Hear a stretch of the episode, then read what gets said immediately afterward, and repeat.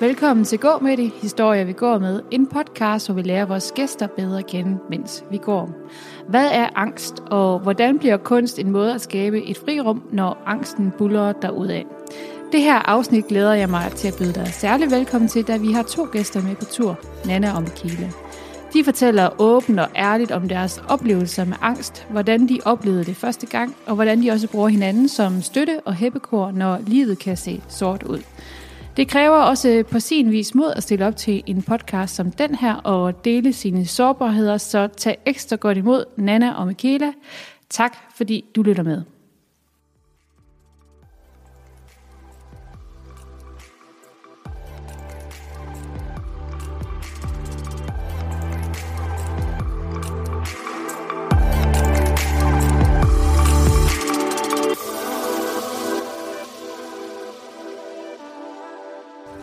Hej Michaela og Nana. Hej. Tak fordi I vil øh, gå en tur med mig i dag. Selv tak. Ja, Selv tak. jeg har glædet mig, og det her det er første afsnit, hvor at vi har to med. Mm. Så det er jo uh, særlig interessant. Ja. Ja, Vi har gode idéer, mig og Anna. ja, ja. Men uh, vi synes jo, det passede rigtig fint med jer, fordi det vi skal tale lidt om i dag, det er noget, der ligger jer begge to meget nært. Mm. Uh, det er nemlig uh, angst.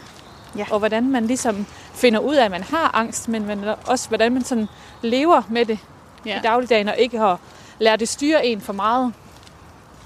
Og også, hvordan I bruger kunst, begge, til ligesom at, øh, at leve med det, eller Ja. hvad man skal sige. Ja, at finde et, fri, et frirum i, Frirum. i kunsten. I, nå ja. ja. Ja, lige præcis. Hvis jeg lige skal præsentere jer hver især, så Michaela, du er 31 år. Ja. Du har tre børn, Ja. og du bor her i øh, Lindved, hvor Mhm. vi går, en lille Ja. by i nærheden af Vejle. Ja. Ja. Øh, sammen med din mand også. Ja. Øhm, du er uddannet pædagog og arbejder med det til daglig. Ja, til daglig i en børnehave Ja. i Kolding. Ja. Ja. Og så øh, har du dit eget frirum, og det er når du øh, maler. Det er, når jeg maler, ja. Jeg Ja. har, vi købte hus her for to år siden. Øhm, og værkstedet har jeg så lavet om til et atelier. Ja. Så min mand har ikke plads til motorcykel eller noget. Det er bare, der skal plads til maling. Det er blevet inddraget til... Det er også Ja. meget bedre. ja, så det er mit frirum ja. der. Mm. Ja. Og Nana, du er 38. 38? Nej, 28. 28, ja. øhm, og du bor i Vejle sammen med Yes. din kæreste. Ja. Ja, og I har lige købt et hus. Ja, Ja. Du er grafiker. Ja. Og meget kreativ anlagt, og øh, elsker også at tegne Ja. og male. Ja. Og øh, det er noget, der altid sådan egentlig har, har været meget... Altså, ligger der meget nært, ikke? jo, det har Ja. ja. sådan også været mit frirum altid. Øhm, og der jeg har fundet min glæde, det har været i at tegne og skabe noget Ja. med mine hænder generelt. Ja. Øhm, så det var oplagt at blive grafiker. Øhm, og så har jeg mit eget firma ved siden af, hvor jeg er skiltemaler. Lige præcis. Det bliver jo egentlig forenet ret godt, kan man sige. Ja, det gør det. Ja, Får lov til at nørde lidt med noget typografi begge steder. ja lige præcis. Men øh, det, jeg startede med at sige, det er jo øh, det, vi skal tale om lidt, det er jo også angst. Og det er jo ikke noget, man sådan kan se sådan lige umiddelbart, eller når man lige møder jer. Det er dejligt. Fordi I er jo Nej. bare to super smilende piger og helt vildt imødekommende. Mm. Øh, så man tænker jo ikke, at, øh, at I går og døjer med noget, fordi det er jo svært. Altså, man kan jo ikke se, det, er jo, det ville være noget andet, hvis man havde en brækket arm eller et brækket ben. Jeg tror også nogle gange, man ville ønske, man havde en brækket arm, så man kunne sige, det er her, det gør ondt. Ja, Ja. Og, og det går folk over kan tage igen. hensyn til en, Ja. fordi de kan se det. ja. Det er virkelig svært nogle gange at leve med noget, som man tror, alle kan se, men ingen kan se. Ingen kan Ja. se. Ja, det er jo mega usynligt, og der kan være så mange følelser inde i kroppen, og der er ikke nogen, der kan se det. Min mand kan tit ikke se, at jeg øhm, er angst, eller sådan, jeg ved ikke, hvordan man forklarer det, men det var sådan, jeg tit, hvis jeg er nervøs over for et eller andet, så kan min krop bare være helt vildt sådan sidrende, og mine tanker flyder bare rundt over det hele, men det opdager han ikke, fordi jeg ikke siger noget. Ja. Jeg virker bare rolig og leger videre med børnene og tager opvasken og sådan. Det er først sådan, når det bliver for meget for mig, så bryder jeg sammen og græder og siger, giv mig en krammer, eller tag lige over nu. Nu skal jeg ud og male, så må du lege med børnene. Agtigt. ja, så det er det her med, at man måske også skal være god til at sige til i tide, eller Ja. sige det højt. Ja, mega meget. Ja. Altså, jeg er ret nem at se det på, tror Er det jeg. rigtigt? Ja. Altså, min Nå. kæreste, han kan tydeligt mærke. Jamen, det er også fordi, jeg tror, jeg bliver sur først. Ja. Altså sådan over de mindste ting, som jeg normalt overhovedet ikke bliver sur på, så kan han godt se på mig. Nu er hun presset. Hmm. Altså, Ja. ja. så nu er det ikke, det handler jo ikke om, at jeg har spildt lidt kaffe på bordet. Det handler om, at nu kan min hjerne ikke følge med mere. Men du Så- reagerer på, at du har spildt kaffen. Ja, så reagerer Ja, så ja. bliver jeg, ah, lorte kaffe ud over det Ja. hele. Og Ja. så kan han godt se, okay, det er jo ikke det, det handler om. Ja, ja. Nej, det er noget andet. ja. Ja. Ja. Så han er god til at sige, skulle du lige ind og sidde og slappe lidt af, eller skulle vi gå en tur, eller Ja. Men nu det er skal der ro på i hovedet. Ja, men det er jo også dejligt at have en, der ligesom kan støtte en, når, Ja. man, når man får det på den måde. Ja, Ja, helt sikkert. forestille mig. Det, må, ja, det er helt vildt meget, han skal rumme nogle gange. Altså, jeg er så taknemmelig for, at jeg har en, der gider at rumme, at Ja. jeg har brug for ekstra støtte tit. Ja. Jeg føler også lidt, at livet det meget kører på mine bekostninger. Ja. Ja. Altså, hvornår har jeg det godt sådan psykisk? Altså, så kan vi lave noget socialt med andre mennesker. Og hvis jeg ikke har det særlig godt, så bliver familien hjemme-agtig. Ja. Og Ja. børnene er jo ligeglade, hvad vi laver, så længe vi er sammen. Men det er tit, jeg mig, der sætter dagsordenen, og det synes jeg bare er vildt, at Ja, det Tobias så godt gider også det lidt. hele Ja. tiden. Så der kan måske godt være lidt dårlig samvittighed. Eller Mega hvordan- meget dårlig samvittighed. Ja. Og det ved jeg godt, jeg ikke skal have, det siger han jo. Men altså, man kommer, man bare, ja, jeg kan ikke lade mig at tænke, hvornår får han nok? Det ikke. Og Altså- nu har vi alligevel været sammen i 13 år, så Jeg tror ikke, Ja. han ja. får nok. Nej, nej, men ikke. ja. Ej, altså det er virkelig også... Altså nu har Chris og jeg kun været sammen i 3,5 år. Men jeg var godt nok nervøs, da vi mødte hinanden i forhold til, hvornår skal man sige, øh, det er altså ikke bare at være kæreste med mig. Jeg har brug for ekstra hjælp. Og især da vi flyttede sammen, og han opdager mit første angstanfald, og min mor havde sådan lidt advaret ham om, du kan godt ringe til mig, hvis hun får det skidt. Øh, for hun har jo sådan været min go-to-person førhen. ja. Og det er han jo blevet lidt nu. Men Ja. ja. han rummer bare det hele. Altså, han tager alt med, uden at nogensinde blive sur på mig. Og det er, det er simpelthen så meget værd. Ja, men det er jo nok også, fordi han har lært dig godt at kende, og så ved også, hvordan han skal Ja. reagere. Hmm. Og tit så er det jo bare fem minutter, hvor vi lige skal sætte os ned og trække vejret og få ro på, og så kan jeg igen. ja. Ja, Så det er virkelig guld værd at have sådan en. ja. Og det er jo også grunden til, at øh, det giver mening netop at tale med jer begge to i dag, fordi I bruger Mm. også hinanden meget. Ja, jeg gør vi. fortalte lige inden vi gik i gang i dag, at det her med at lige at måske lige kan skrive til hinanden en gang imellem, har du det, er det her normalt? Har du det også sådan her? Ja. Øh, Det tror jeg også er enormt vigtigt, fordi Men også blive bekræftet, at man ikke er den eneste, fordi man kan godt føle, når man sidder med det alene, og ens tanker bare kører over. Jeg er den eneste i verden, der har det sådan her. ja.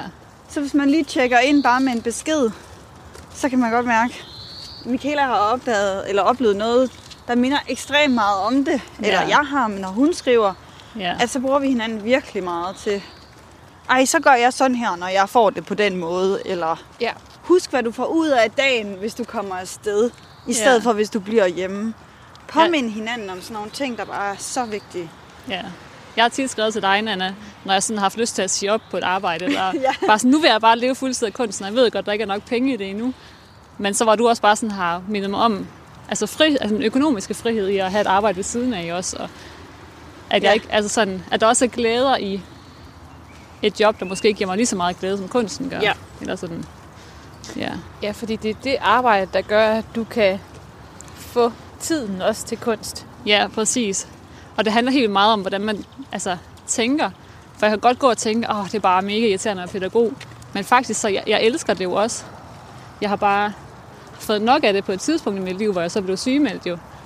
Men jeg kan jo stadig godt altså, se det gode i at være pædagog. Jeg elsker jo, hvordan jeg kan give noget til børnene. Ja. Og lære dem også at nyde det kreative og sådan Ja. noget, ikke?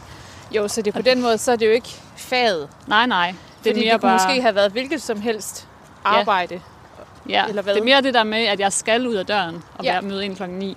Hvor Ja. nogle Og være noget for nogen, ikke? Og Ja, at, præcis.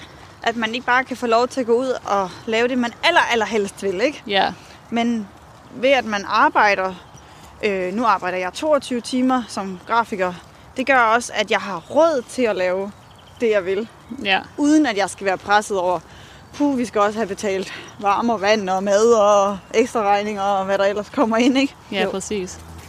Ja.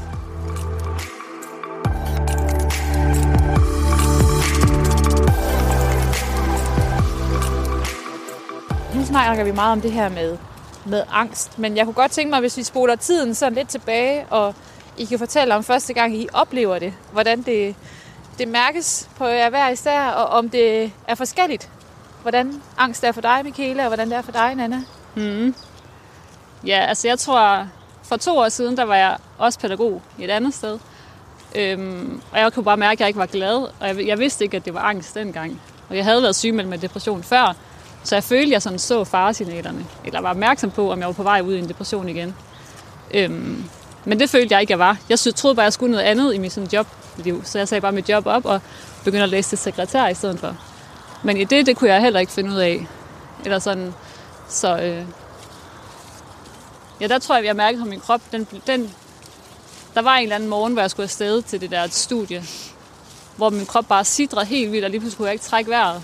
Jeg sad sådan med min søn i armene, og jeg, kunne, altså jeg blev bare nødt til sådan at smide ham væk, og min mand tog børnene med ovenpå, fordi jeg bare sådan gik helt i panik, og jeg følte virkelig, at jeg ikke kunne trække vejret. Øhm, og det, jeg havde, dengang havde jeg aldrig haft et angstanfald før, så jeg vidste ikke, hvad det var. Øhm, Nej, det er meget slemt første gang, man får det. Ja.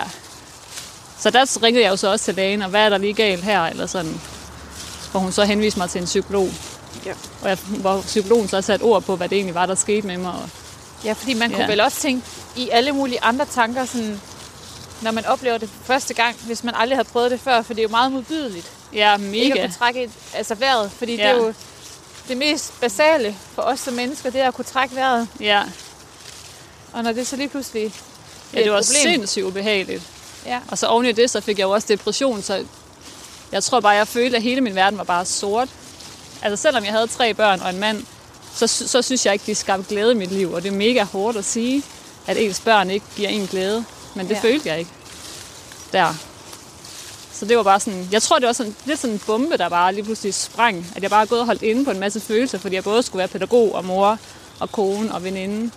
Og jeg vil gerne gøre det helt perfekt. Ja, fordi Så- du er jo heller ikke så gammel, og så har du Ja, ja, tre, tre børn. børn. Hvor gamle ja. er de? Nu er de 3 og 4 og 6. Ja. Så det er jo bare lige kommet i rap. ja. Så jeg tror, at siden jeg blev mor første gang, har jeg jo bare glemt at bruge tid på mig selv. Øhm, og det er jo nok det, der så udløste til sidst, at så er jeg gået der, hvor var det dengang fire år, uden at tænke på, hvad jeg selv havde brug for. Og så lige pludselig kunne min krop bare ikke mere. Nej. Fordi der er ikke et eller andet episode, du kan sige, okay, det er udløst af det her, jeg gjorde, eller det her, jeg oplevede, at jeg så fik en depression. Altså, Nej, jeg tror, det er måske nej. flere. Jeg tror, det er mega mange forskellige ting, hvor, Ja. ja.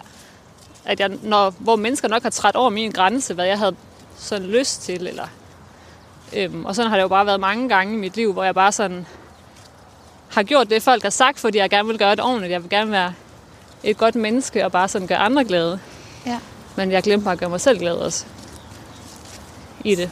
Så tror du så, det ville være bedre, hvis du havde været bedre til at sige højt? Ja. Ja, hvis jeg bare havde sagt det der, det synes jeg ikke er særlig fedt. Det kan godt være, at det ikke ændrede på noget, men bare det der med faktisk at sætte ord på sine egne følelser. Ja. Det tror jeg havde gjort meget for mig. Egentlig. Og det er også det, jeg er god til nu. At prøve at sætte ord på, Ja. når noget er hårdt. Og så, ja. ja. Ja. Nana, hvordan oplevede du det første gang? Jamen, jeg var egentlig meget yngre. Øhm, altså sådan første gang, jeg kan huske, jeg nok har fået noget, der minder om et angstanfald. Der har nok gået i 8. klasse. Og det har været noget så simpelt som, at jeg tager mine bøger ud af min rygsæk på vej øh, ned, hvor jeg skal ud af døren. Og min mor, hun bliver sådan helt mærkelig. Hvorfor reagerer hun sådan? Men jeg tror lidt, det altid har ligget sådan skjult hos mig, og jeg er ekstremt introvert, og på den måde så har jeg også været meget presset ved, at begge mine forældre og mine søskende er ekstremt sociale og ekstroverte. Men øh, lige da jeg er blevet 18 år, der øh, får jeg det rigtig skidt, og jeg går på en mega fed 10. klasse, og jeg har ekstremt gode venner. Sådan for første gang i mit liv er jeg bare tilpas i min skolegang og i mig selv, og jeg har en sød kæreste, og, og så får jeg det bare mega dårligt. Og så tager min mor mig med til lægen, og så får jeg erklæret, at jeg har en depression. Hvordan kunne din mor, altså var det noget, du fortalte din mor? Altså, jeg, jeg ville ingenting. Jeg ville Nej. Bare sove, og jeg ville ligge under min dyne, og jeg græd, og... Altså, jeg havde virkelig ikke lyst til noget som helst. Og der var så mange øh, ting i min krop, der bare var ubehageligt. Altså, jeg havde det virkelig, virkelig ubehageligt, og jeg var sådan dybt ked af det.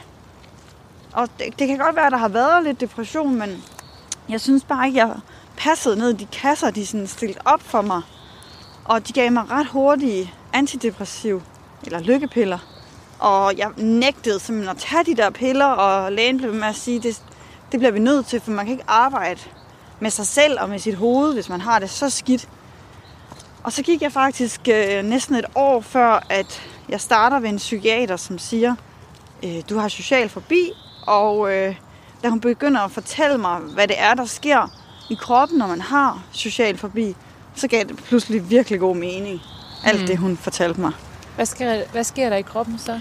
Øhm, det er simpelthen kroppen, der tager ens logiske filter ned.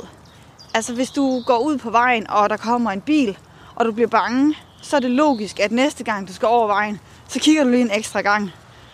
Øhm, med angst eller social fobi, så bygger man noget op i sit hoved, at når jeg kommer på arbejde, så vil de alle sammen grine af mig, eller de vil alle sammen have, at jeg skal præstere noget, jeg ikke kan, eller øh, det er klart, at jeg får det dårligt dernede, eller hvis jeg tager bussen, så får jeg et angstanfald i bussen. Altså, at ting, der slet ikke er sket, det, det bilder man sig selv ind. Det sker, hvis jeg gør de her ting. Så alt ens logiske sans, den holder bare op med at fungere. Altså, lægen kalder det et angstfilter. Man bygger det her op, og så bilder man sig selv alle de her ting ind. Så jeg nægtede at handle, jeg nægtede at tage offentlig transport, jeg nægtede at, at tage i skole, fordi jeg var sikker på, at hvis jeg gjorde de ting, så, så reagerede min krop rigtig voldsomt mm, med Ja. et angstanfald, eller at jeg græd for nogen, og det er mega pinligt at skulle vise, at man har det så dårligt for nogen, man måske ikke har lyst til at vise det foran. Hmm. Ja, man kan sige, det er måske også ekstra sårbart i, øh, i den alder, du netop også beskriver. Ja. Der. Man skal Og være så overskudsagtig ovenpå, når man lige er blevet 18, ikke? Og så Ja. står man der og har det mega dårligt. Ja.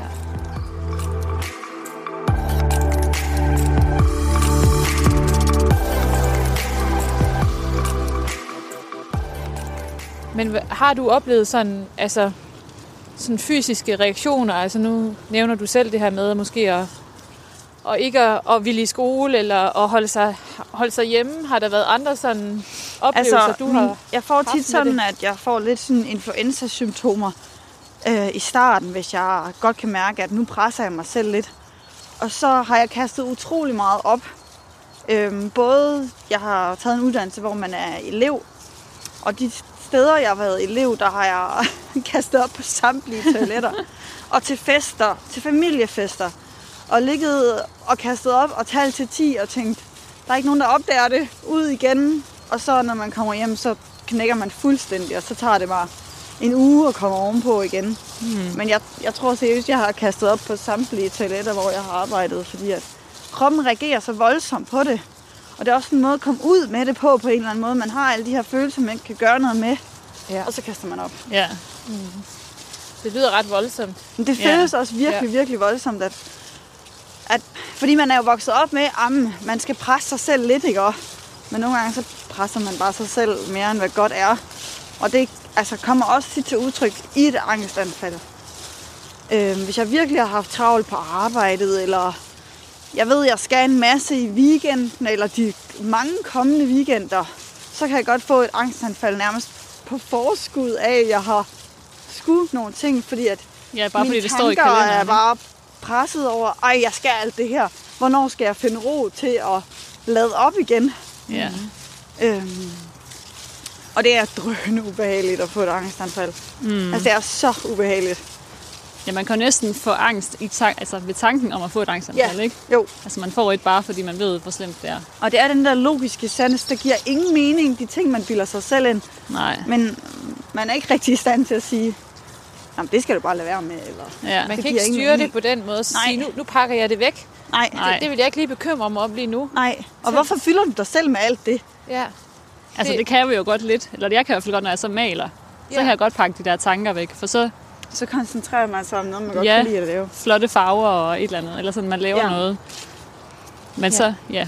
Så på den måde kan man godt udskyde lidt. Men ja. det er jo det, med et almindeligt job, der kan man jo ikke bare udskyde det altid. Nej, Fordi det handler om nogle andres behov.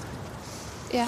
Ja, Ja, eller man skal være på et bestemt tid, øh, sted på et bestemt Ja, tidspunkt. præcis. Ikke? Ja. Og så, ja, ja, hvis man så ikke lige er i stand til det. ja. jo, helt Ja. sikkert. Men ja, jeg var på, øh, altså, det hedder så angstdæmpende medicin, i syv år, før at jeg fik lov til at møde en læge, der troede på, at man kunne andet end at være på medicin. Og det var egentlig lidt min redning, at jeg flyttede, fordi at jeg fik en elevplads i en ny by, og fortalte den her læge, at jeg var så skide ked af at være på de her piller. Og han åbnede øjnene op for mig og fortalte, at de endofiner, som hjernen producerer for alle, dem er man selv holdt op med at producere, når man har angst. Og det gør pillerne så for dig.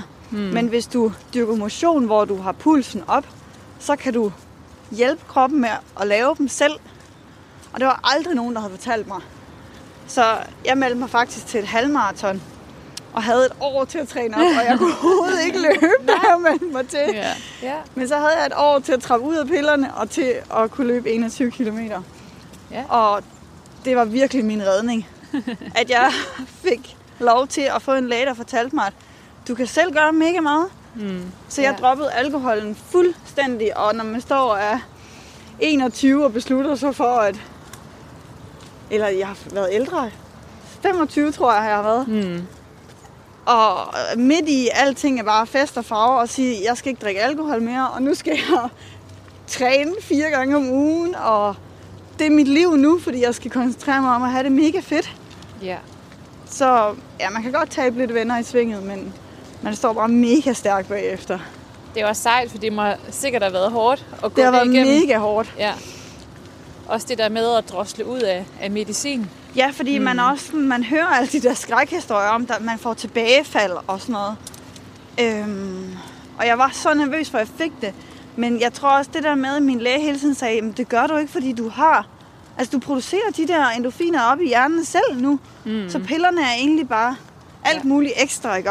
Det er overflødigt. Ja, Ja. Ja.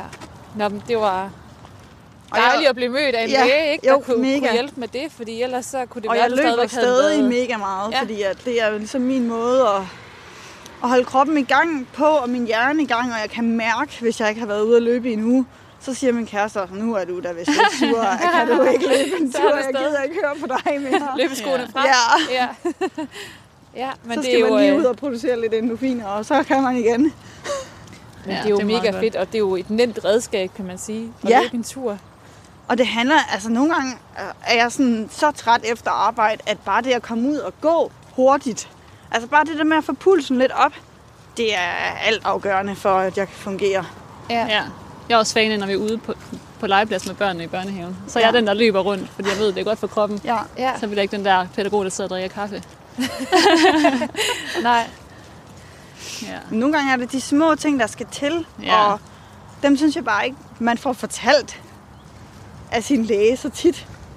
Altså, du kan meget med virkelig øh, noget motion og noget sund kost, altså fordi man har lidt tendens til, at jeg har ikke noget overskud, jeg bestiller en pizza eller et eller andet. Mm. Og så lever man bare sådan en ond cirkel. Og så skal man i byen, og så kører man bare alkohol ned for at overleve den der bytur. Og så dagen efter, så har man bare endnu mere smadret, end man var i forvejen. Ja. Ja.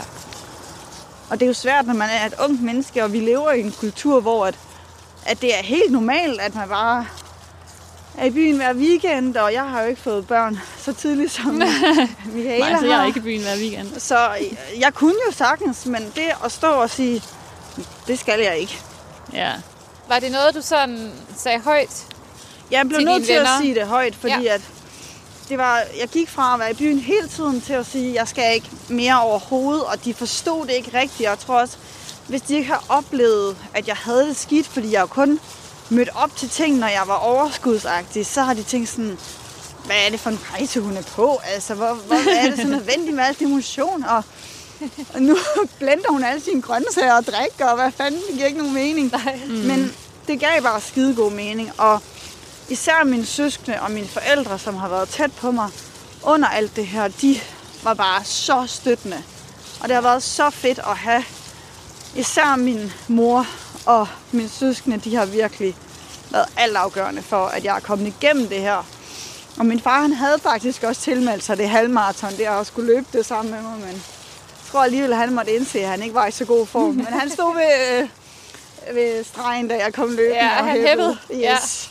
Ja, men det er også dejligt at netop at, at have et hæppekur, Ja. Ja. når man skal gennemgå noget, som kræver ret meget af en. ja. ja.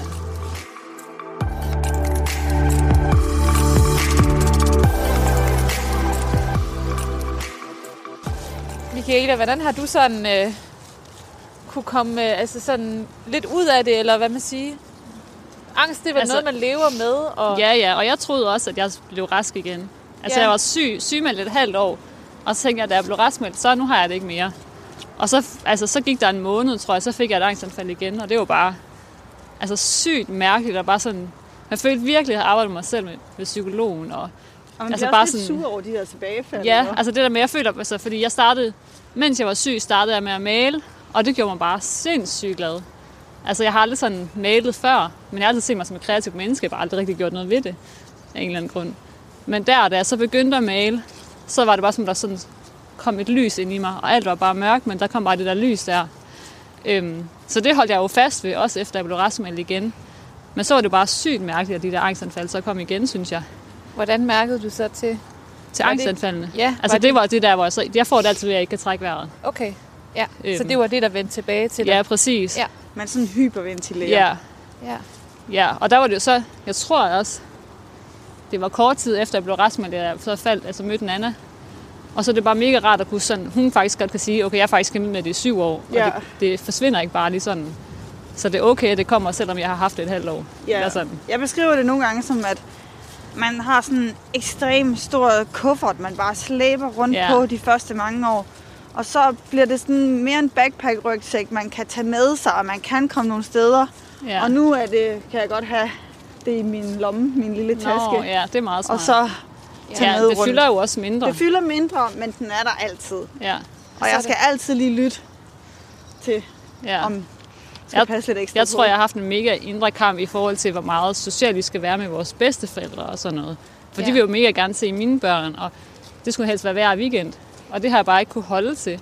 Altså også sådan det der at skulle skære ned på juledagene, at vi kun kan være sammen to dage i stedet for fem dage og sådan noget. Der synes, altså, også fordi det nogle gange er helt vildt sårbart for mig at sætte ord på, også over for mine forældre. At det er faktisk ikke, fordi jeg ikke vil dem. Min krop kan bare ikke holde til det. Nej. Eller sådan. Så det tror jeg har været altså mega meget en kamp i forhold, ligesom Nana har Ja. kæmpet med ikke at tage i byen.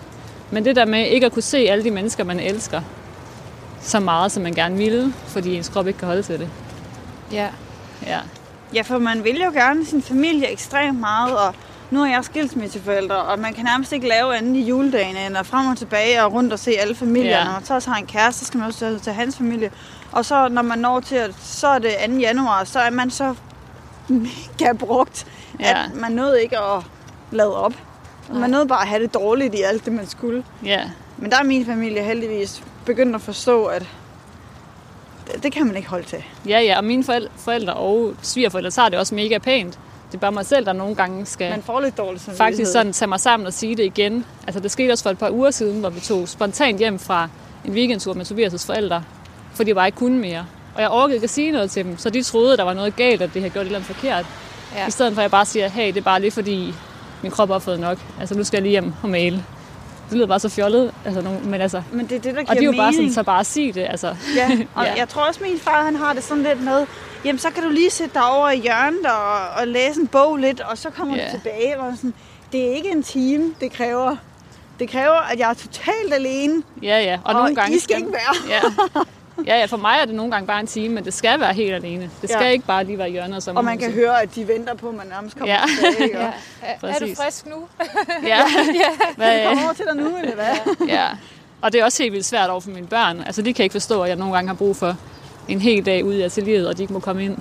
Nej, jeg bare tænker netop, lege. hvad gør man i forhold til, til små børn? Ja, altså. altså jeg prøver helt vildt meget at sætte ord på. Også fordi jeg føler faktisk, at de godt kan forstå det langt hen ad vejen. Jeg snakkede meget med dem om, at jeg har sådan en batteri, der skal lades op, ligesom andre batterier skal lades op. Ja. Og mit batteri er lavet op, når jeg er alene, og nogens batteri er lavet op, når de er sammen med andre mennesker. Det er jo Øhm. meget den her introvert-ekstrovert. Ja, præcis, ja. Ja. Så det her sidste dag, vi havde lige været i sommerhus, så skulle jeg også lige have et par timer ud i atelieret. og så kommer min datter sådan på fire, mor, er dit batteri ladt op nu? Nå. Og jeg kommer ind og sådan, ja, nu er det. Ja. Ja. Men jeg synes også det der med, da jeg flyttede sammen med min kæreste, at man skal kunne lade op, samtidig med at han er der. Altså så stor er vores lejlighed ikke, at jeg kan sige, Nå, nej. du skal gå, eller jeg, du må ikke komme her ind, eller det skal man lige lære, at der er en anden person samtidig med, at man skal være i sin boble. Og jeg tror i starten, han tænkte, "Men hun sidder og bare ser fjernsyn, så kan jeg godt lige spørge om noget en gang imellem, eller Mm. skal vi lige gøre det her, eller hvad tænker du om det her? Og man er sådan, du skal ikke snakke til mig. Ja. Man skulle have sådan et bånd rundt om Ja. sig. Pauseboble. Men han kan også godt se, at nu er hun gået i sin boble. Man kan ikke komme i kontakt heller. Ja, Ja, ja. Jeg er ved at blive ladt op nu. Men Så. tror I det, nu snakker I også om, øh, Nana, du sagde også det her med, at du er meget introvert. Ja, Altså er det meget nært forbundet også, at man er ekstra udsat, netop når man er en introvert type? altså jeg tror, man skal I? passe på, at man ikke siger, at alle introverte, de har social fobi eller sådan. Ja. Fordi det, det er mere normen, at man er ekstrovert og udadvendt, og det er fedt at være social. Introverte er også mega sociale.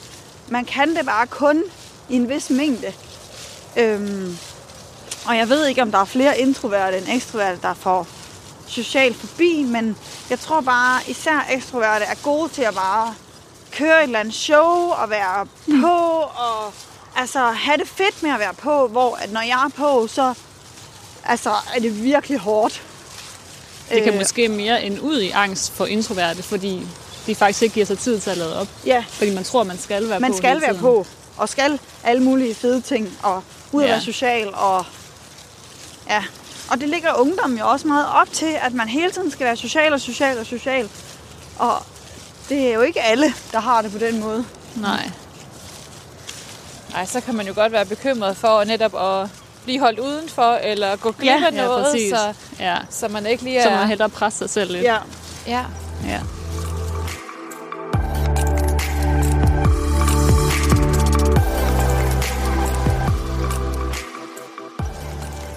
Hvordan har I egentlig begge fundet ind til kunst? Er det, øh, er det sådan kommet til jer naturligt, eller Altså fordi, for mig, hvordan der kom finder det man bare... ud af det? Jamen at det ved jeg ikke. En? Jeg tror virkelig bare, jeg fik en følelse. Jeg fik bare en tanke, jeg skal male. Og så købte jeg et lærred i sådan en grene og noget maling, og så satte jeg mig ned for at male, og så var det bare... Altså, himlen der bare lyste ned, føler jeg. Altså, jeg ved ikke, altså, jeg ved ikke hvordan jeg skal beskrive det. Fik for det var bare, ja, det var seriøst magisk, Ja. egentlig. Altså for mig har det altid været sådan et tilflugtssted. Min far han gør tit grin med, at øh, hvis vi var til noget, øh, når, da jeg var barn, så jeg havde sådan en øh, diskman, hvor jeg havde sådan nogle kæmpe hørebøffer, Ja. og så sad jeg over i hjørnet med min malebog og min diskman. Mm. Så nu lader Nana op, sagde de tit. Nu Nå. Kan man ikke komme i kontakt, og jeg har det stadig. Så tager jeg min kæmpe hørebøffer på, og så sætter mig i min tegneboble. Og så musik og tegne, male, det er bare Ja. mit. ja jeg hører virkelig også meget musik eller Ja. podcast, når jeg er ude ja. og male. Ja. Men det er jo fedt en eller anden måde, at du også blev mødt i det, Anna, dengang, at, at du var barn. Altså, Ja. at man bare sådan sagde, jamen nu er hun i sin boble. Ja, Vi ses på den anden side, Ja. i stedet for sådan, det må du ikke, eller det skal du ikke, Nej, eller kom tror, ud og lege, eller... ja, du skal være social nu, vi er til Ja. familiefest. Ja. Ja. jeg tror, det var fedt, at på trods af, at begge mine forældre og mine søskende er så sociale, at de gav plads til, at, at Nana hun har brug for noget andet, end vi har. Jeg har en barndomsveninde, som jeg stadig er venner med, som mobber mig tit med, at, at når jeg havde brug for pause, så gik hun ind til min lillebror og legede, fordi så, så skulle jeg have en time, og så kunne hun komme tilbage, når jeg var klar igen. Ja. Og det er jo helt rigtigt. Jeg kunne ikke, hvis hun skulle blive og sove, jeg kunne ikke være i, at hun var der hele tiden. Mm. Så gik hun ind til min bror og legede lidt, og så kom jeg ind. Så nu har jeg været i min boble. Ja. ja. Så jeg tror lidt, det altid har ligget, at jeg havde brug for den der ekstra opladning. Ja. Om det så har været social angst, eller om det bare har været, at jeg har introvert, det er svært at sige. Ja. Mm. Men hvordan, øhm, altså, hvordan takler I det sådan i hverdagen, hvis I sådan kan mærke, okay, nu er der måske optakt til, at jeg får det dårligt nu, eller I er til stede øh, i et socialt arrangement eller et eller andet, hvor I kan mærke, okay, nu begynder jeg faktisk at få det dårligt. Mm. Eller Altså, jeg det er måske mest dig, Nana, i forhold til Ja, altså jeg synes, det min, sociale. altså, min kæreste er ekstremt god til at spotte. Nu er hun vist lidt presset. Så siger han, skal vi lige gå ud og trække lidt luft? Mm. Eller, altså hvis vi er til en Så fest. er ham, eller, sådan ja, så er han god til at se sige... det? Ja, for jeg Kan tror, han se det før dig? Ja, han kan tit se, at nu synes hun, det er hårdt. ja. Hvordan Øhm. tror du, han kan se det? Har han sagt det Jamen, til han dig? kender mig bare så godt efterhånden, Ja. tror jeg. Han kender signalerne, at nu lytter jeg ikke efter i samtalen, eller mm. mit blik bliver sådan lidt tomt, fordi jeg sidder og tænker på alt muligt åndssvagt. Så trækker han mig lige ud, og så skal vi lige snakke om noget helt andet. Ja. Eller så går vi lige en runde, og så ind igen. ja. Øhm, og så tror jeg bare også, at det er blevet mere okay, at jeg er ikke den sidste til festen, at nu er klokken 11, og jeg har været på siden klokken meget tidlig, så Så er det okay at gå hjem. Ja. Og det er helt okay. Og der er ikke nogen, der siger, ej, hvor er du kedelig, eller... Det er bare, det er okay. At sådan Ja. ja. er det. Ja. Jeg oplever det tit, inden jeg skal til noget. Hvor jeg helt vildt tit har meldt mig syg, og bare kommet med en eller anden åndssvag grund. Ja. Øhm, og det ved jeg jo godt ikke er særlig smart, og det er heller ikke fedt for mig. Så sidder jeg bare derhjemme og har dårlig samvittighed over at have løjet. Eller sådan. Så jeg får jo ikke en federe dag ud af Nej. det. Men jeg tror, at jeg bruger helt vildt tit min mand, og så siger, hey, kan vi lige snakke sammen? Jeg har det faktisk dårligt nu, og overgår ikke lige det her. Men jeg ved, jeg jo godt kan. Og så er han bare helt vildt god til at sætte ord på alt det, jeg godt kan, faktisk. Ja. Og sådan fortælle, hvor god Man skal jeg er nogle til gange alt lige få en påmindelse om, Ja, hey, du er stort set klar til at komme ud af døren. Skal Ja, vi ja. ikke bare lige skal tage bare det lige- sidste skridt sammen? Men sådan synes Ja. jeg også tit, det er, når jeg skal møde på arbejde i morgen. Jeg skal bare lige ud af døren. Ja. Så går det hele. Eller sådan. Jeg kan godt gå og være nervøs for at komme hen og passe børn i en børnehave. Det er så Ja, åndssvagt. og der har du også et meget udsat job, fordi at jeg sidder på kontor, så hvis jeg synes, uh, det er meget i dag, så tager jeg igen bare et headset på, og så kan sidde og lave mine opgaver, hvor at du skal jo ligesom være der for nogen, ikke? Ja, ja. Børn, der græder og har brug for tryghed. Men jeg synes, jeg oplever aldrig min angst, når jeg er på arbejde. Og jo, jeg har haft et angstanfald. Men, men ellers så synes jeg virkelig meget, at ja, børnenes glæde smitter af. Ja, det er Helt dejligt. vildt sådan, så det er bare sådan... Det, jeg troede blev en dårlig dag, det blev faktisk en mega god dag, fordi de har ja. den der livsglæde. Egentlig. Men, men det her med, at du siger, at det kan være svært at komme ud af døren, hvad er det, der gør det? Er det dine tanker? Ja, det er helt vildt meget mine tanker. Ja. Altså, jeg kan være nervøs for, at jeg skal læse en bog for børnene. Fordi jeg ved, det er mig, der står for samlingen. Og det er bare helt vildt skørt, fordi det er jo ikke svært at læse en bog. Og jeg har gjort det 100 gange. Men det er bare sådan... Og det, ja, det er så underligt, det der med, at man kan være nervøs for noget, der er så nemt. Egentlig, jeg kunne ikke engang sådan sige, at det er faktisk svært, det her. Eller sådan. Men det er nemt for mig. Så og jeg ved er ikke... endda så tilgivende, hvis Ja, man læser ja. forkert, de opdager det nok ikke. Nej, overhovedet ikke. Men det er ens tanker, der kan tage fuldstændig over. Ja. Ja. Jeg havde engang en øh, psykolog, der sagde til mig, at folk er så egocentrerede, de opdager sgu ikke øh, dem omkring dig, så du skal ikke være så nervøs for, at de lægger mærke til, at du har det skidt. Fordi jeg havde en periode, hvor og jeg boede alene, så jeg skulle handle ind, fordi der var ikke nogen, der gjorde det for mig. Og jeg var så altså, hunderad for at gå i netto og få det dårligt. Og alle ville opdage, at jeg stod og havde det pisse dårligt, og så sagde hun, hmm. der er sgu ikke nogen, der opdager, hvordan andre har det inde i netto. Det skal du sgu ikke være så nervøs Nej, for. ja. Og hvis der er nogen, der opdager det, så tør de ikke at sige noget til Nej. dig alligevel. Men Ja. tror I ikke også, det vil hjælpe, hvis man nogle gange var bedre til at også at sige det højt? Altså, Jo. Fordi så, tit så er det jo den her med, at man er bange, fordi at noget sker, eller man får et angstanfald. Ja, hvad vil andre så sige, Ja. eller hvad tænker andre? Ja. Jeg startede også med en jobsamtale, det arbejde, jeg har nu med at sige, at jeg har været syg med depression. Ja. Og så var kortene, eller angst, så var kortene jo lagt på bordet. Og det kunne de bare mega godt relatere til, for det var jo sådan en anden en, der var ansat, der har haft angst eller Ja. sådan. Ja. Så jeg kan godt komme og sige, i dag, der skal jeg faktisk lige hjælpes i gang. Og så tager de andre bare styringen, og så går der en halv time, og så har jeg det fint, eller sådan. Ja. Og det er jo bare mega rart. den der start Ja, på, puha, så blev det mandag, og man skal på den igen, og Ja. åh, det er lige lidt hårdt i dag. ja. Men så, når man er der, så går snakken, og folk ævler om, hvad de har lavet i weekenden, og så tænker man, der er ikke nogen, der opdager, jeg har det lidt stramt. ja, Ja. præcis. Tror I ikke også, at, øhm, at der er flere, der også godt kan ikke genkende til det? Altså det her med... Jo, det tror jeg. Jo, det er jo. sjovt, fordi jeg, jeg Eller var hvordan? overbevist om, at jeg, jeg var den eneste i verden, der havde det sådan her. Ja. Og så fik jeg heldigvis lov til at gå til noget gruppeterapi. Og så opdagede man, der er jo sindssygt mange, der har det sådan her. Ja, Altså, det kan godt være, at det ikke er helt præcis det samme, ligesom mig og Michaela sagde. meget forskelligt, men det er stadig mange af de samme følelser, vi har. Mm. Og det er altså på en eller anden måde mega fedt, at der er en, der har det ligesom en, Ja, ikke selvom også? det ikke er Jo. rart, at Det er me- Ens jo, jo, veninde har det mega sådan. Rart. Jeg synes også, jeg skriver tit om det på Instagram i forhold til min kunst. Altså skriver om en eller anden episode, hvor det har været svært eller sådan. Fordi jeg synes nemlig, der mangler at blive sat ord på det. ja, Og jeg får helt vildt mange beskeder efterfølgende, sådan privatbeskeder. Ej, hvor er det Ja. fedt, du siger det. Og for sådan har jeg det også, men jeg troede også bare, jeg var den eneste. Ja. Ja. Ja. jeg beskriver også tit mine værker. Hvorfor står der det, der Ja. står på dem, eller hvorfor ser det sådan ud? Og der er så mange, der skriver, ej, det er så fedt, du tør sige det højt. Og jeg har det bare sådan lidt, vi bliver nødt til at sige det højt. Ja. Vi Ja. kan ikke gå og sige, at det skal være en hemmelighed, at folk har det skidt, når der er så mange, der har depression eller angst eller noget andet, de kæmper med. ja. Det må ikke blive så poleret, at vi ikke kan sige. Men det er nok også det, vi også bruger vores kunst til. Altså Ja. sådan en talerør ja, for præcis. ligesom at ja, sige, det er okay at have angst, og det er okay at have en dårlig dag. Og... Altså ja. livet er okay, selvom man ikke er perfekt, egentlig.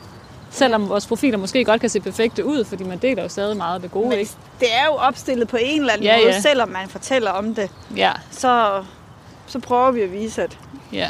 der er altså nogle sider, der ikke er. Jo, og det er jo også bare det, der gør en til menneske. Ja, præcis. Præcis. Fordi Det er jo de færreste, man møder, der siger, jeg har aldrig haft det skidt. Mm. Jeg har bare fløjet derude af, der er aldrig noget. Ja. Man har nok kommet over nogle bump på vejen. Ja. Lige meget om det er det ene eller det andet. Ja, men man kan selvfølgelig godt synes nogle gange, det er uretfærdigt, så når man står Ja. udefra og, Mm. og kigger ind på ens liv, ikke? og man kan se andre bare... Altså, det virker som en leg, Ja, og præcis. så man selv lige skal tage lidt ekstra Ja. ja. tilløb. Ja. Ja. Ja, for det kan virke så poleret på en eller anden måde, selvom dengang jeg øhm, fik angst, der, eller startede med at være på medicin, der var sociale medier jo slet ikke så stort, men det var alligevel sådan til festerne og til, altså ude på min skole, alle virkede som om, de vidste bare, hvad de havde gang i og kørte med klatten, og Mm. så står man der og tænker, hvorfor gør jeg ikke det? Hvorfor har jeg det ikke sådan? Ja. Og så, det er jo endnu værre i dag med alt det Ja, opstillet på sociale medier, hvordan folk bare har det perfekte liv. Og... Men så var det jo også, inden jeg mødte dig, men bare har set din profil på Instagram. Det lignede også bare, at du har styr på det hele. Og det var bare så så rart at møde dig. Bare det sådan, okay, vi har angst til fælles, og der er faktisk... Og det vidste Ja. de ikke uh, Nej. inden første møde. Nej, Nej, det tror jeg ikke, vi gjorde. Nej. Nej, det var nok heller ikke første møde, vi fandt ud af det. Det ved jeg ikke, hvornår det var. Nej, det er jo oftest ikke sådan det første, man siger. Nej. Hey, jeg har angst. Men det, det ligger jo meget i en. Altså, det har fyldt virkelig meget hos mig. Ja. Øhm, så på den måde, så er det svært at snakke om sin skolegang, uden at også snakke om det. Eller snakke om den gang, jeg mødte Chris, og hvordan var det. Og det samme med dig, dengang du blev færdiguddannet. Mm. Ja. Ja.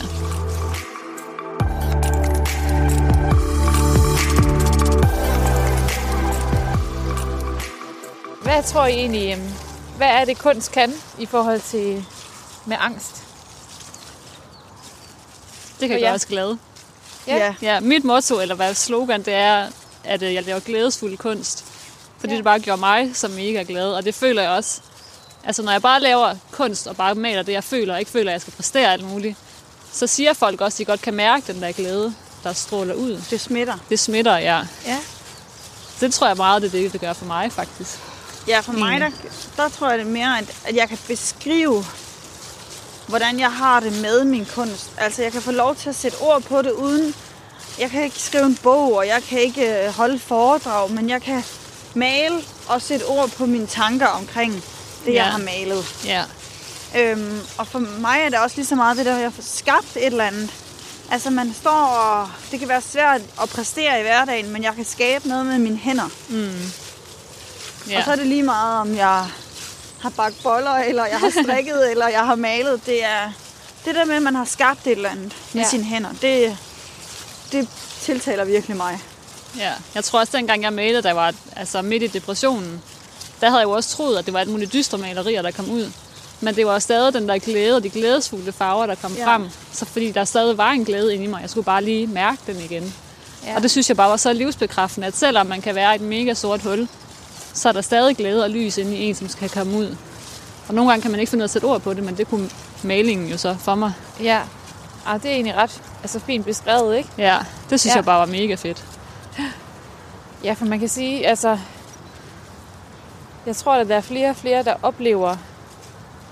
Jeg ved ikke, om der er flere, der oplever det. Det er måske også forkert sagt, men jeg, det kan godt være, at der er flere, der sådan taler højt om det. Ja, Netop Det i håber forhold vi i til, hvert fald, at der er. ja. til angst og, og depression. Øhm, jeg synes i hvert fald, at man hører om flere, der har det. Og det, Det kan godt synes være jeg lige også. nu, at man er blevet bedre til også at, at sige det højt, og især også, som I også er inde på med de sociale medier, at det ikke altid skal se så poleret ud. Ja, præcis. Man må også gerne vise sin egen person. Ja. Jamen det der med, når vi selv siger det, i hvert fald når jeg siger det, så får man jo selv besked om, Jeg får vildt mange at, ja, beskeder også. at de også oplever det samme. Ja. Så jeg tror, det der, ja, det smitter, når en starter med at sige det. Ja. Det er ikke, fordi vi er de første, der siger det, men ja. Men det, vi er nogens talerør Ja, på en eller anden præcis. måde, og jeg har også skrevet et par blogindlæg, og det har du også. Mm. Og jeg havde en pige, der skrev til mig, at hun havde brugt mit blogindlæg til at vise hendes forældre, hvordan hun havde det, fordi Nå. hun kunne ikke selv sætte ordene på det. Ja, Nej. Og på den måde, så er det bare nogle gange nemmere, når der er nogen, der har beskrevet noget, hvor man tænker, det er præcis sådan, der Ja. har det. ja. ja. Jeg har også videresendt nogle af Nannas beskeder til mig til en bekendt, fordi jeg heller ikke lige selv kunne finde ud af at sætte ord på det, men hun havde bare skrevet det så godt, så var sådan, Ja, værsgo, og han, bare, han var bare sådan, ja, det er sådan, jeg har det. Det var sådan, yes. ja. ja, men det her med, at, at netop at, det kan også godt være, at der er også nogen, der lytter med nu, som tænker, "Men det, kan, det sådan har jeg det egentlig også, eller men det Ja. ja. gud, mand. Altså, er det sådan, er det sådan, det er, eller? Ja. ja. ja, det tror Man jeg. skal også passe på, at man ikke bare siger, Nå, men det er 100% mig, jeg har angst. Ja, Altså, fordi der er mange af tingene, som også bare kan være den person, man er, eller at man er introvert, eller man lader op med det ene eller det andet. Jo, jo, men Som- det er stadig rart at få, finde ud af, okay, jeg kan faktisk gøre noget for at blive mere glad. Ja. Uanset om det er angst eller ej. Og om det er så mere male, eller hvad Ja. man end trives bedst med, så kan man gøre noget for at komme på rette spor igen. Ja, ja. Jamen, det er rigtigt, ikke? Fordi det kan godt blive sådan en ting, man, man siger ligesom, altså man også har brugt stress, ikke? Mm. I, som en betegnelse, når man har travlt. Ja, ja, det skal man passe så, på øh, med. Ja, fordi det er jo lidt dem, der så netop rigtig er syge med det. Ja. Så det er jo lidt et ja, og hele Danmark er deprimeret, ikke? Og så dem, der rent faktisk har en depression, de, de får ikke lov til at blive behandlet rigtigt, fordi ja, ja, du var en af mange, ikke? Og mm. Ja. Hvordan følte I sådan, det var dengang, at I sådan skulle netop sige, jamen, sådan har, har jeg det også, og, og gå ned til ens læge og øh, Mm. sige, jamen, det er sådan, jeg har det. Altså, følte I sådan, at I blev hørt i det, eller Ja, det jeg følte at- mega meget, at jeg blev hørt. Men Ja. jeg græd, altså jeg havde det så dårligt, jeg kunne næsten ikke sige noget, jeg græd bare så meget. Så hun kunne godt se, at jeg havde det dårligt. Ja, Øhm, ja, og, ja. Så jeg følte rigtig meget, at hun hjalp mig og henviste mig til psykolog med det samme, og fandt en, der havde tid ugen efter. Og nogle gange skal man jo vente flere måneder, før en psykolog har tid. Ja. Så jeg tror og også finde den rigtige psykolog. Altså, det skal være et godt match, før man får noget ud af det, tror Ja, det er rigtigt. Ja. Det var det så heldigvis. Så jeg tror, at- jeg ved ikke, om hun godt hun satte et eller andet i gang. Hun godt kunne mærke, at det var alvorligt. For jeg, fik, jeg følte, at jeg fik hjælp hurtigt. Ja, Og det er også men- virkelig forskelligt fra person til person, hvordan Ja. de har det, fordi at jeg havde brug for en, der pressede mig lidt. Hvis altså, der er nogen, så sidder de bare og siger, hvordan har du haft din barndom, og det er også synd for dig. Jeg havde ikke brug for at sidde og snakke om alt det, jeg havde været igennem. Jeg havde brug for værktøjer til, hvordan fungerer jeg på min skole, og hvordan får jeg færdiggjort min uddannelse, Mm. og hvordan kan jeg fungere sammen med mine venner, ja. uden at jeg og kaste op, og så tilbage igen, fordi det er altså ikke skide sjovt. Og der havde jeg en, der var mega god til at sige, kom så, det skal du. Og det kan der være nogen, der siger, ej, det gider jeg ikke presses mm. ud i.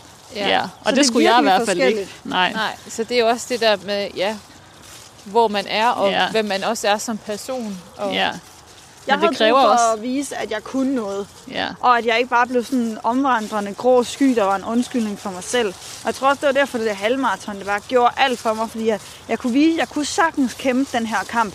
At Mm. det blev ikke bare sådan, om det er også synd for Nana. Hun, hun har det altid skidt. det orkede jeg slet ikke at blive hende der. Nej. Nej, der var sådan en kampgejst også. Ja, Ja, Ja. og jeg vil ikke finde mig i at have det sådan her. Altså, og det tror jeg virkelig er stærkt, at man siger, det skal jeg ikke fortsætte med. Ja. Det kan godt være, der lige var en ekstra stor bakke på vejen, men Jeg kan fandme godt komme over den. Ja.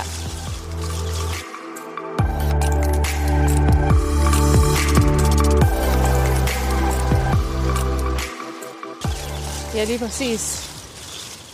Hvad hvis I sådan skulle give øh, et godt råd til, øh, til måske jer selv, eller til andre, der, der oplever måske noget af det samme? Altså, jeg vil altid råde folk til at snakke med sin nærmeste om det. Ja. Ja. Ikke Altså, jeg holde godt- det skjult. Ja, det kan godt være, at de nærmest ikke forstår det, og ikke kan finde ud af egentlig at hjælpe. Men det der med, at de bare kan lytte, og man kan prøve at sætte ord på noget af det, der er inde i ens hoved, det kan virkelig også bare hjælpe på ens Ja. sind. Eller sådan. Og de skal ikke finde en løsning på det. Nej. De skal bare være der, når man Ja. har brug for en krammer. Ja. ja. Og så på sigt skal man jo tage til læge eller et eller andet, hvis det bliver ved, fordi ens kæreste kan jo ikke kurere en. Nej. Og det skal han jo heller ikke. Ej, man skal ikke Men- putte alt byrden Nej. over på ham heller. Men det der med at turde sige det højt, eller sådan. For jeg havde også en ven, som har haft det, i- altså, nogle af de samme symptomer, som jeg har i fire år, men han har ikke sagt noget til mig. Altså sådan. Og jeg har heller ikke sagt noget til ham, og det første, jeg så åbnede op, var sådan, nå, sådan har jeg det faktisk også. Altså det der med faktisk at ture Ja. og sige det højt, fordi vi virkelig godt kan hjælpe hinanden. Ja. Og han havde jo bare så ikke gjort noget ved det. Han har bare gået med det og tænkt, nå, det er bare sådan, jeg er. Ja, det er sådan. mega farligt. Ja, Og så lære sin krop at kende. Altså lære faresignalerne at kende, at øh, jeg kan godt gå hertil, men ikke længere end det. Eller mm. jeg må godt presse mig selv til, vi kan godt tage hjem til mine forældre i weekenden, men så dagen efter skal vi ikke en skid. ja. Altså, det er okay at sige, jeg vil godt nogle ting, og nogle ting, det er bedre uden. Ellers Ja. så gør vi det næste weekend. ja så en, en planlagt fridag, det er lige så reelt som en planlagt familiedag. Ja. Eller sådan. Helt sikkert. Og det er ikke bare noget, der skal en anden aftale ind over. Og det kan virkelig, altså, mine søskende, de griner nærmest, når jeg, altså, de er søde ved mig, men de griner, når jeg siger, og så på søndag, der skal jeg lave ingenting. Så siger de, ja, det ved vi godt.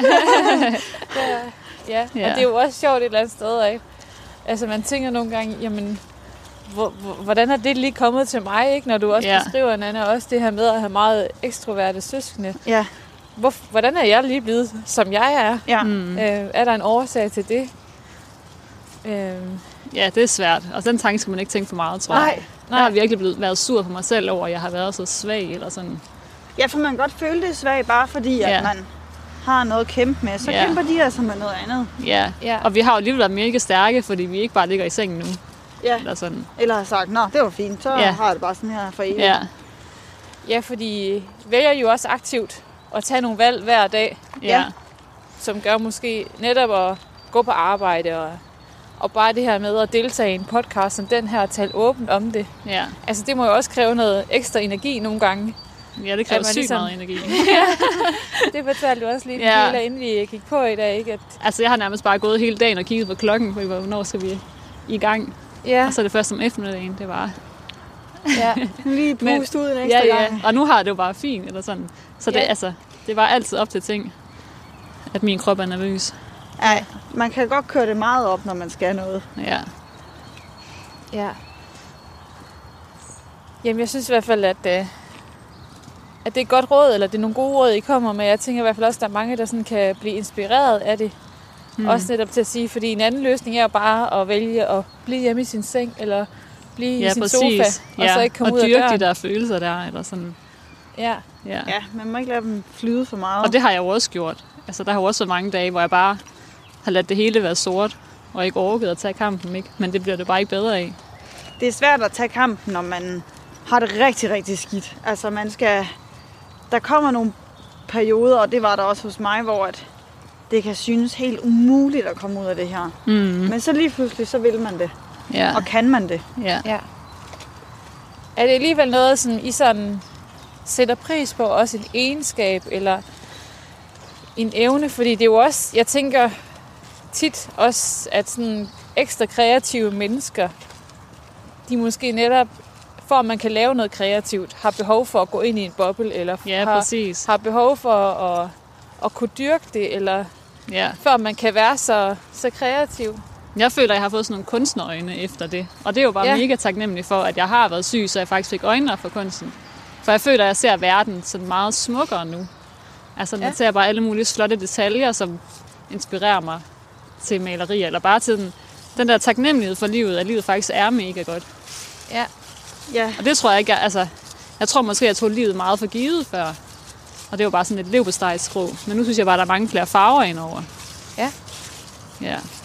Jamen, jeg tror at jeg har været med til at... At det har givet mig helt vildt meget, at også både til min personlighed og til, at jeg er nået så langt i dag. Altså, jeg tror ikke, jeg havde haft den der kampgejst til mange ting og til min egen virksomhed, hvis jeg ikke havde skulle kæmpe en anden kamp. Så tror jeg bare, jeg havde taget det lidt mere, nå, så ser vi, hvad der kommer. Altså, mm. man får en eller anden ekstra kampgejst ved, at man skal kæmpe bare for at komme på arbejde om mandagen. Ja. Og selvfølgelig er det ikke hver mandag, man skal det, men Nej, heldigvis. nogle af dage er Ja. virkelig hårde. Ja. Jamen det synes jeg egentlig er ja, meget, meget fint beskrevet.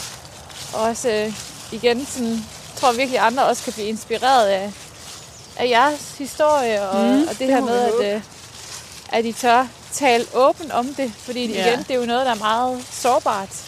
Det er meget sårbart, men det er Ja. også bare sådan virkelig blevet en del af mig nu, så jeg synes ikke, det er så sårbart at snakke om mere. Nej, sådan har jeg det også lidt. Men jeg ved jo, hvor, hvor sårbart det var i starten. Altså, jeg kunne nærmest ikke sige højt, at jeg har angst, Ja. ja. uden at jeg brød fuldstændig sammen. Ja, I dag, der tror jeg ikke, at jeg har det så tungt, at det er en del af mig, og heldigvis på en eller anden måde, Ja, ikke? ja. At, øh, Ja. at jeg også har den side, der gør mig følsom og stærk. mm, Hvordan reagerer folk på, når I siger det? Er de Nogle bliver sådan- meget sådan, ah, hvad? ja, skal vi snakke om om, det? skal vi snakke om solen skinner nu i stedet for? Ja, Ja, lad os Ja. snakke om vejret. Ja, og rigtig mange siger jo sådan, om jeg har også det og det og det, jeg døjer med. Ja. Sådan. Så jeg synes oftest, det åbner op for, at andre også har noget, de egentlig Ja. har på hjertet, de har lyst til at dele. Ja. Og så er der jo også det nogen, der ikke- rigtig tit. Ja, ja. ja, Ja, igen, fordi det er jo også bare meget menneskeligt. Altså, man, det er jo sjældent, at alle bare går igennem livet, uden Mm. at opleve nogle bump på ja, vejen. eller præcis. det kan så bare vise sig på Mange forskellige, forskellige, måder. Ja. Ja.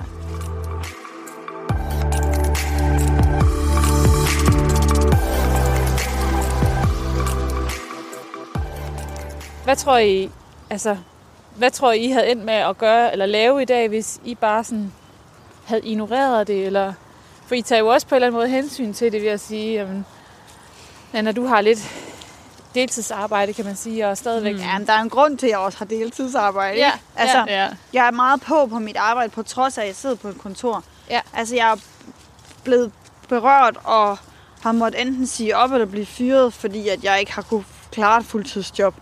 Ja. Øhm, og i mit eget styrer jeg jo selv præmisserne lidt. mm, Øhm, om jeg skal ud og male den ene eller den anden dag, eller jeg skal skubbe det en uge, eller... Ja. Øhm, så det gør mig rigtig godt, at jeg ikke har et fuldtidsjob.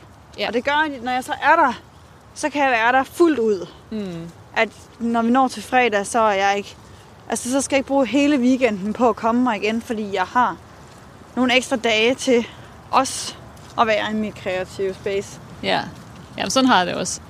Jeg tror også, hvis jeg ikke havde haft det, så havde jeg også haft fuldtidsarbejde. Og der var rigtig meget inden jeg blev syg. Jeg skulle bare hele tiden lave noget og udnytte tiden bedst muligt. Jeg kunne ikke sidde stille. Altså, det skulle enten være noget med børnene, eller noget med mig selv, eller hvis vi ikke legede, så skulle vi vaske tøj, eller sådan. Og sådan har jeg det jo ikke nu. Nu kan jeg jo godt bare lave ingenting. Ja. Fordi jeg ved, det skal jeg også for at have det godt. Ja, så det Så her med det- at tage nogle gode pauser Ja. også. Ja, ja, og så er det ikke altid kun er med malingen. Det lyder lidt sådan nu, men Ja, at det er også bare en pause ting. i at bare nyde at sidde og lege med børnene, og ikke skulle rydde op samtidig. Tag en kop Ja, kaffe i solen, Ja. eller på den måde. Ja, At der godt Giv må sig selv være... ro. Ja, der må godt være rod omkring en. Det behøver ikke at se perfekt ud, ja. egentlig. Fedt. Ja. Jeg tror virkelig, hvis jeg ikke havde taget kampen, så havde jeg ikke fået en uddannelse. Og hvis jeg ikke havde haft en mor, der nærmest havde fortalt mig hver dag, at det kunne jeg godt. Altså, jeg var overbevist om, at Nå, men jeg er sådan en type, det får jeg ikke, og så får jeg eller andet sindssygt lorte flexjob, fordi at jeg er ikke i stand til noget Ja. ja. som helst. Nej, Og det tror jeg, hun mindede mig om konstant. Selvfølgelig er det det. ja. Og altså, det, jeg kunne ikke have taget en HF uden hende, og hun pressede mig til, at jeg skulle finde en uddannelse. Jeg havde været sygemeldt i et halvt år, da hun siger, nu skal du søge et eller andet ind, fordi at du kan ikke bare gå her og have det dårligt. Hmm. Altså, det, det er fedt at have nogen, der fortæller en, at man er meget mere værd, end det, man går og bilder sig selv ind. ja. ja. Det lyder som en mega god støtte. Ja, det har Ja. det virkelig været. Ja, Jeg havde ikke nået så langt, hvis jeg ikke havde haft min mor. ja. ja. det er dejligt. Ja. ja. her til sidst, så tænker jeg lige godt kunne finde på lige at spørge jer, hvad jeres øh, drømme er. Hvad især, hvad I øh, går og drømmer om Mm. ud i fremtiden. Jeg drømmer om at have mere tid til kunsten, men stadig også tid til børn. Ja. Altså, jeg gad vildt godt at lave sådan nogle workshops for børn, der har det, altså enten hvis forældre bliver skilt, eller går igennem et eller andet, hvor deres sind faktisk bliver påvirket. Hvor de sådan kan lære måske at, at ja, lade op igennem kunsten, ligesom jeg har gør. Eller sådan. Ja. Øhm, ja. Og så tror jeg, jeg det, behøver ikke, tror jeg har fundet ud af, jeg behøver ikke at ikke at skulle være pædagog. For det, det giver mig også noget. Ja. Men bare det der med, at jeg altid har tid til kunst og til at male, Ja. det vil jeg bare mega gerne. Det synes Ja. jeg lyder ja, fedt, at du også har fundet et godt sted. Altså en god balance i at sige, at man kan godt begge dele. Ja, præcis. Jeg Og har skal være tit plads. tænkt, der skal være enten eller. Ja. Men det er faktisk okay, at man laver to ting. Eller Ja. flere ting jo. Ja. Ja. Jamen, jeg drømmer også bare om en, en hverdag, hvor det bliver mindre, at man skal tage hensyn til sine tanker og, og sine følelser, men at de stadig banker på en gang imellem, så man lige mærker efter, at der er noget, man skal tage hensyn til, men at jeg er mere fungerende, Hmm. sådan, altså rent socialt, men at jeg bare så taknemmelig for ham, jeg havde fundet. Og skal forhåbentlig have nogle børn med ham på et tidspunkt. Ja. Fedt. Jamen altså, det er også, øh, det er også nogle gange, man godt kan tage det for givet og finde en, en kæreste eller jo, en det mand, synes jeg, man som, kan. øh, Ja. Folk tager meget deres partner for givet, og ja. jeg tager sl- ham slet ikke for givet, fordi han knokler også for, at jeg har det godt. Ja. ja. Ja, det samme her. Tobias han var der også, der havde depression første gang. Så han har jo gået igennem det to gange. Så det synes jeg bare er mega sejt, at han stadig er der. Ja. Ja. Egentlig. De er guld værd, de mænd. Ja, det er. jo, men det gør jo også, øh, at man måske er bedre til at sætte ekstra meget pris på hinanden, og at man er der for hinanden. Ja. Ja, er jeg var i lang tid også nervøs for, kan man overhovedet finde en kæreste, når man har brug for så meget ekstra hjælp, mm. som jeg på daværende tidspunkt fik af min mor, ikke? Og- Ja. Og jeg tænkte også, da vi skulle flytte sammen, han bliver skræmt væk af alle de rutiner, jeg har, og jeg har brug for ro, og så har jeg brug for, at han er der, og så har jeg brug for, at han ikke er der, og, ja. men han har bare omfavnet det hele, og Ja. kan heldigvis lure mig ret hurtigt. Jo, jo, men man finder jo ofte sammen af en årsag. Ja. og sådan Ja. nogle egenskaber, man sådan lidt... Ja, så har de hjælp til noget andet. Ja. Eller brug for hjælp til sådan noget andet. Ja, Nogle gange møder også lidt sin modsætning måske. ja præcis. Ja. Der er nogle egen- egenskaber, man sådan kan se i hinanden, mm. som sådan går lidt i spænd. Ja. Fedt. Jamen, øh, jeg synes, det var mega fedt, at I havde lyst til at, at fortælle mm. hvad især om øh, jeres historie og øh, jeres oplevelse med angst, men også det her med, hvordan man kan også godt få et, et godt liv og en Ja. god hverdag. Ja, helt sikkert.